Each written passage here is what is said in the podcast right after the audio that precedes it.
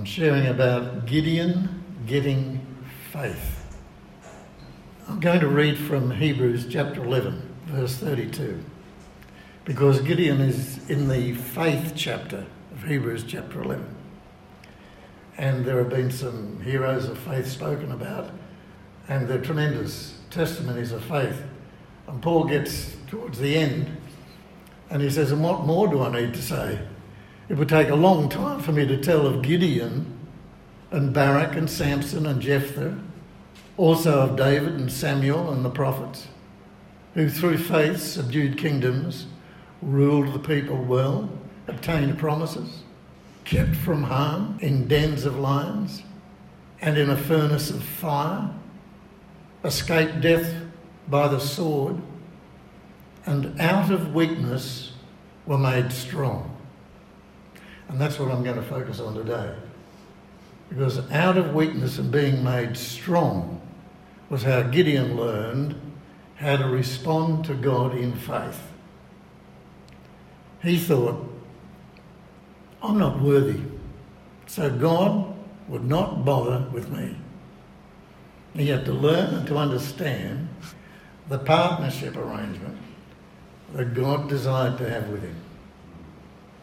This message of Gideon getting faith is also God's message to each one of us, where life and power can be released into any situation through our faith partnership with Jesus, which is simply trusting that God is at work for good in the situation. We learn to focus upon the fact that God invites us into that partnership with Him. He invites us. Let's look at Gideon's response to God's invitation. We read from Judges chapter 6 and verse 11. And the scene is a wine press, which is an enclosed area on any kind of farm or property. So Gideon was not out in the open, he was hiding. And a wine press was not where wheat was usually threshed and separated out. So he was threshing in the wine press in order to hide it from the Midianites, which were an oppressive nation that God had used to punish Israel for seven years because of their continual disobedience. I mean, they were getting, they were bad and getting worse. They had idolatry, they had intermarried with all the other nations, and they were told not to do that. God wanted to preserve that nation for himself. So the angel of the Lord appeared to him and said to him, The Lord is with you, you mighty man of valour. Gideon said to him, Oh, my Lord, if the Lord is with us, why then has all this happened to us?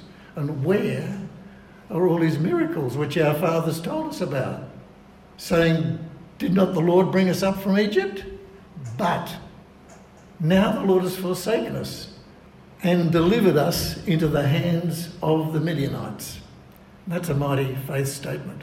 Mm-hmm. Oh, if, why, where, but. There's a lot of oh and if and why and where and but in there. And that's because Gideon had a very low estimation of himself and he also underestimates God's desire to have us work with him. He didn't get that. God had to remind Gideon that salvation, and he's talking about being saved from the mighty hordes of the Midianites and all the other nations who were going to gather together and pounce because Israel were in a weakened state. And God has to remind Gideon that salvation is his idea and he will accomplish what he sets out to do. And we have the privilege to be part of what he's doing. That's his plan. So God overrides the oh, if, but, why, where, and tells Gideon to get on with it. So the Lord turns to him and says, Go in this might of yours, and you shall save Israel from the hand of the Midianites. Have not I sent you? Well, Gideon makes one more attempt to wriggle out of the assignment and he explains his lack of status and qualifications and he outlines his CV that identifies him as unemployable. Verse 15, he says to God, Oh, my Lord, how can I save Israel? Indeed, my clan is the weakest in Manasseh, and I am the least in my father's house. And anyway, God shuts down Gideon's resistance, and he assures Gideon that all he needs to know is that God will be with him. And the project will succeed. Two factors. Surely I'll be with you, and you shall defeat the Midianites as one man. So then Gideon, he responds. The angel of the Lord is giving him certain prompting to do certain things. He does certain sacrificial offerings as the angel directs him. And in Judges chapter 6, we're still in chapter 6, we get down to verse 24. And Gideon built an altar there and named it the altar of peace with Jehovah. And peace, that word peace, speaks of oneness, togetherness with God. He is our peace. And he burned down the altars of Baal. This is because all of Israel had been in idolatry for seven years, and that seven years meant the completion of, of their lawlessness and idolatry. It was time for dealing with them. And burning the idols, is what Gideon did, was the signal to all of Israel about trusting only in God. Not things of our own making that save us, we think save us. And we get down to verse 33. Soon afterwards, the armies of Midian, Amalek, and other neighbouring nations united in one vast alliance against Israel. They crossed the Jordan and they camped in the valley of Jezreel. It was an enormous basin valley, valley of Jezreel. Certain battles were fought there. You see the valley of Jezreel turn up in certain battles in the Old Testament. Then the Spirit of the Lord came upon Gideon, and he blew a trumpet as a call to arms. And the men of Abiezer came to him. And he also sent messages throughout Manasseh, Asher, Zebulun, and Naphtali, summoning their fighting forces. They were all the tribes of Israel. And those tribes responded. So Gideon has amassed a vast army now of 32,000 men. And he presents this to the Lord. And the Lord said, Sorry, Gideon, that's too many. And now we get into chapter 7. Moving on in the story. Verse 3. You see, Gideon, if you win, Israel will boast that it was because of their massive army. So tell any of them that are scared you can go back home.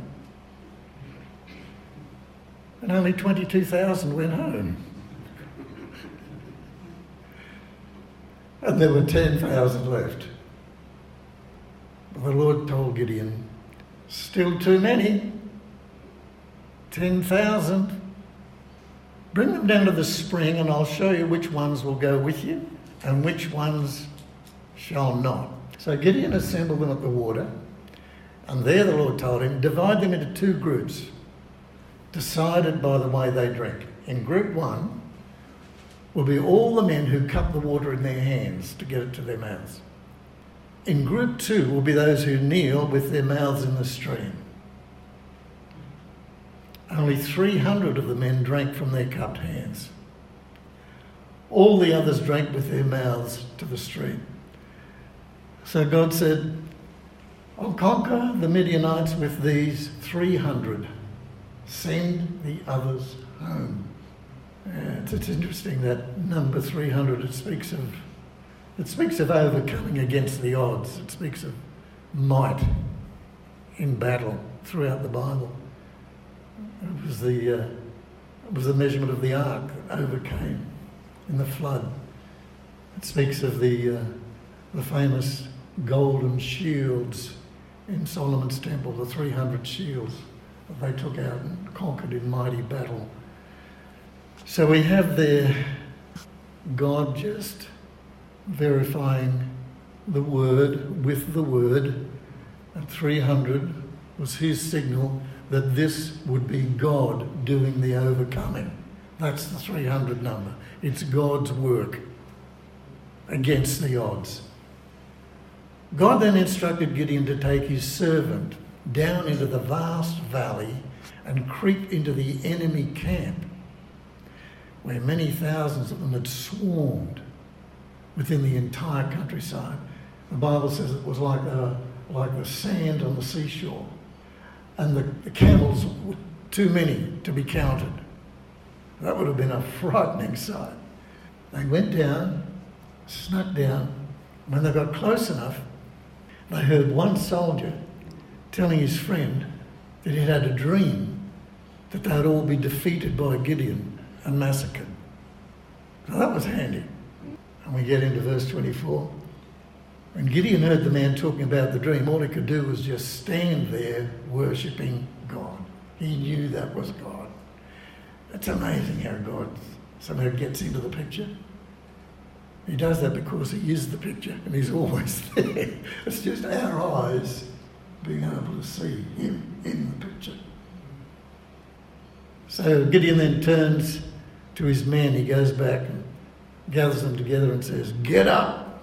The Lord is going to use you to conquer all the vast armies of Midian. That's his 300 strong man army. he divided the 300 men into three groups and gave each man a trumpet and a clay jar with a torch in it. Powerful weapons. Then he explained his plan. When we arrive at the outer guard posts of the camp, and that's on high ground, do just as I do. As soon as I the men in my group blow our trumpets, you blow yours on all sides of the camp. So they would have had to actually quite a reach, and shout, We fight for God and for Gideon. Suddenly they blew their trumpets and broke their clay jars so that their torches blazed into the night. And the other 200 of his men did the same, blowing the trumpets in their right hands and holding the flaming torches in their left hands, all shouting, For the Lord and for Gideon. Then they just stood and watched as the whole vast army of the enemy began rushing around in a panic, shouting and running away. For in the confusion, the Lord caused the enemy troops to begin fighting and killing each other from one end of the camp to the other, and they fled into the night to places far away. They were just gone. So it's amazing to see the intervention of God as he works in partnership with Gideon.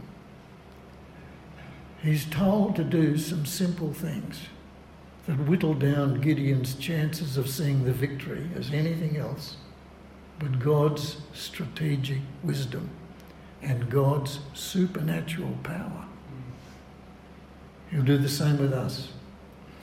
As we accept that God wishes to break through into our everyday, routine lives and manifest the riches of His wisdom and power through us. This is not just a nice little story that we can listen to and observe. This is about us. It's our story. We're not going to be told to do anything as mad as what Gideon had to do.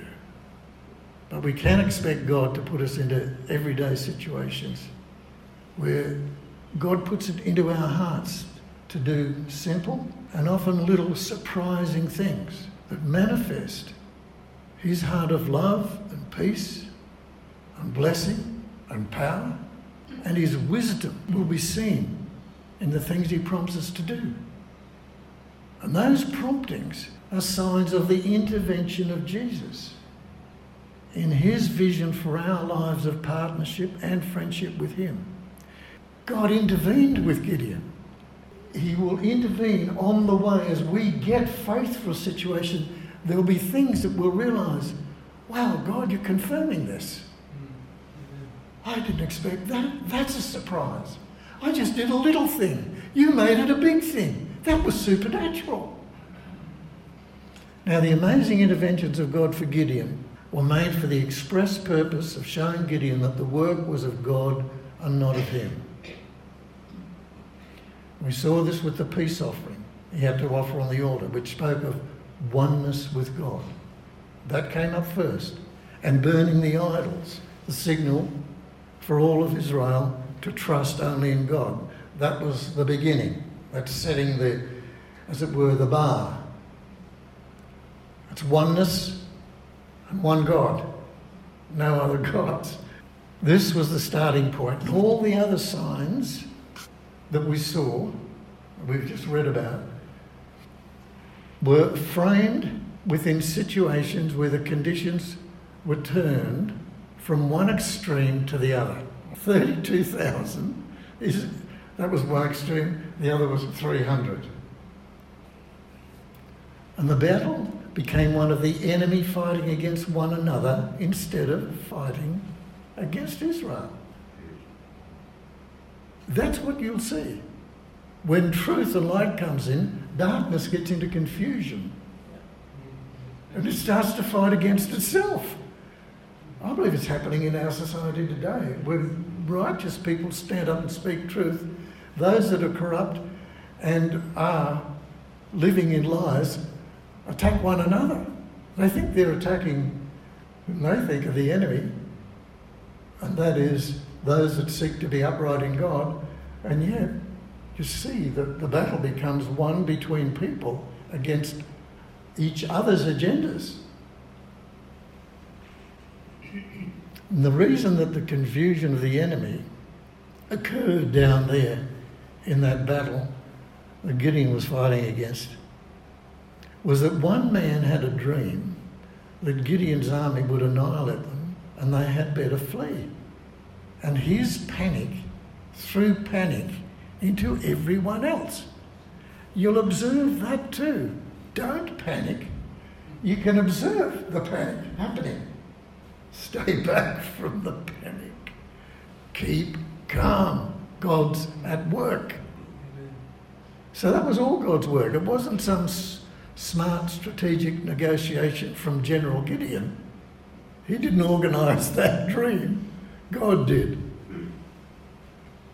What Gideon did, he blew a trumpet and ran down a hill with 300 men, all shouting and carrying vessels full of fire that they smashed to pieces as they ran. What a fantastic strategy to defeat hundreds of thousands of people. That's what Gideon did, what he was told. So, all of these signs were tests of faith set up for Gideon by God. However, there was one test that was set up by Gideon for God.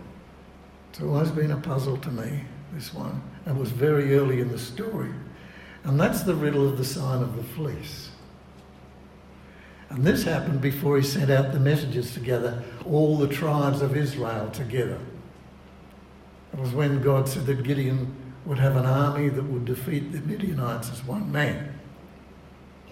And I'll read the account to you now in Judges 6:36. So Gideon said to God, "If you will save Israel by my hand, as you have said, look, I'll put a fleece of wool on the threshing floor. If there's dew on the fleece only, and it's dry on all the ground around it, then I'll know that you'll save Israel by my hand, as you've said. He did that, and it was so. When he rose the next morning, he squeezed the fleece together and he filled up a bowl full of water. Well done, Lord. Then Gideon said to God, "Now Don't be angry with me, but let me speak just once more. Let me test, I pray, just once more with the fleece. Let it now be dry only on the fleece.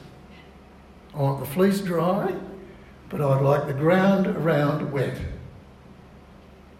And God did. that very thing that night. The next morning, the fleece was dry, but there was dew on the ground. Well, that's an odd one. This test was also framed, just like the other test, within a situation where the conditions were turned from one extreme to the other. I believe God's showing us that the unexpected things can happen. You might expect one thing and say, Oh Lord, that couldn't be you. And He will show you something and say, Wow, that's impossible. God is wanting to intervene and get into our heads that He's at work. And for us to have our antenna up and notice what He's doing. And who's doing it? So that fleece had to be either wet or dry according to Gideon's request. What's that mean for us? The Bible makes no comment about why this was the request, or even about what Gideon thought or said afterwards, or what God said. It just happened.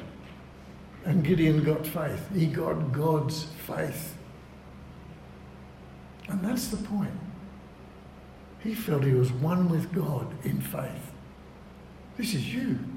You really mean this. I'm following simple steps. I'm going ahead and you're guiding. So, in simple terms, I want to submit to you about the fleece.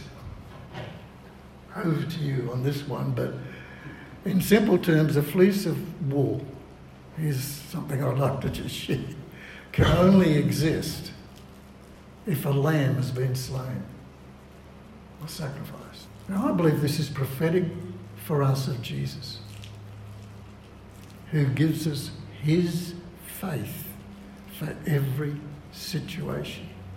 In Galatians chapter 2, verse 20, Paul says, The life I now live, I live by the faith of the Son of God, not just in.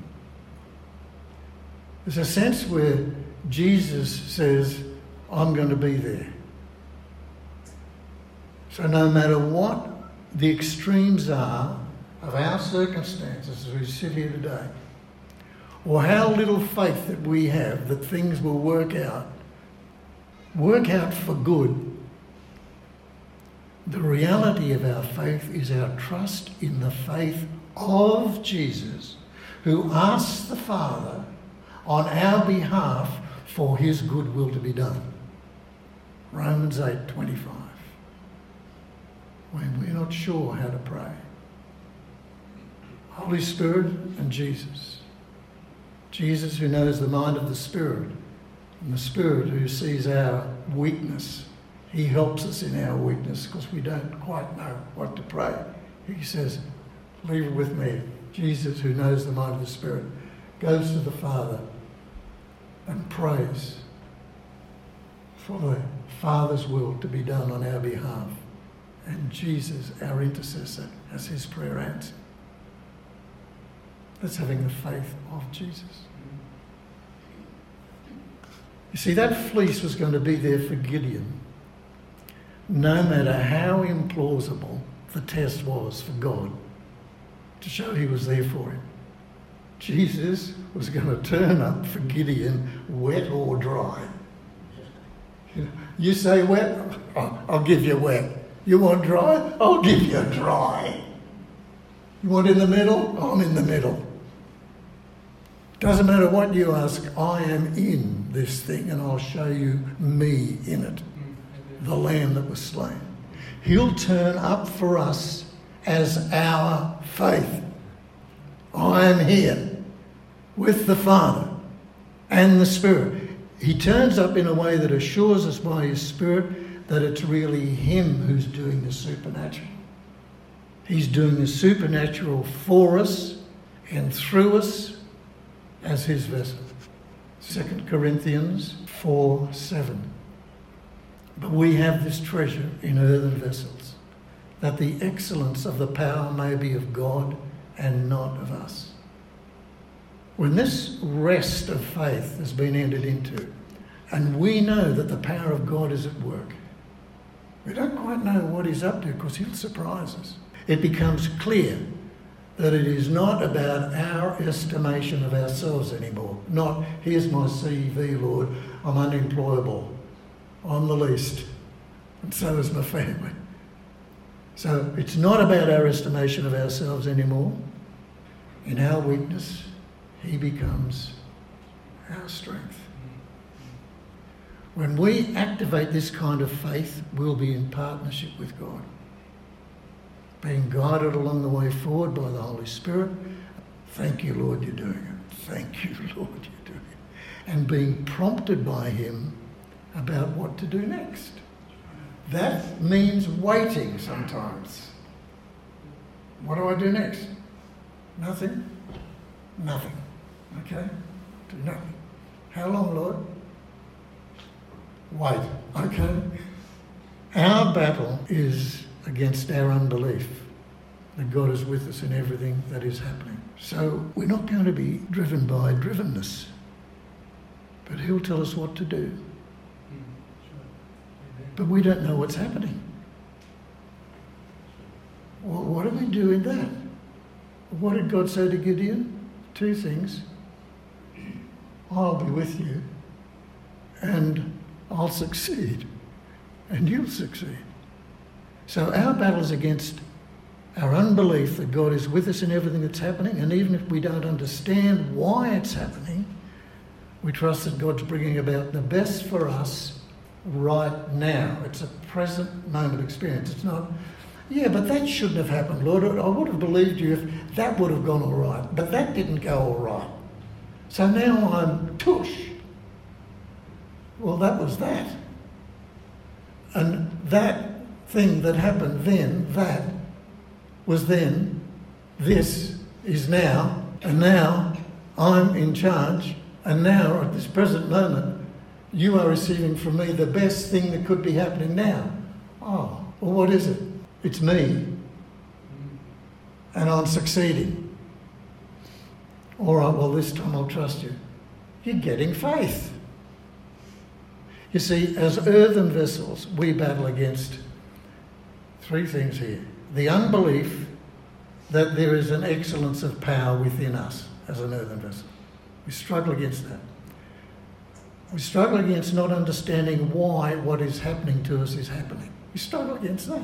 We're earthen vessels. As earthen vessels, we struggle against trusting that God is bringing about the best for us right now.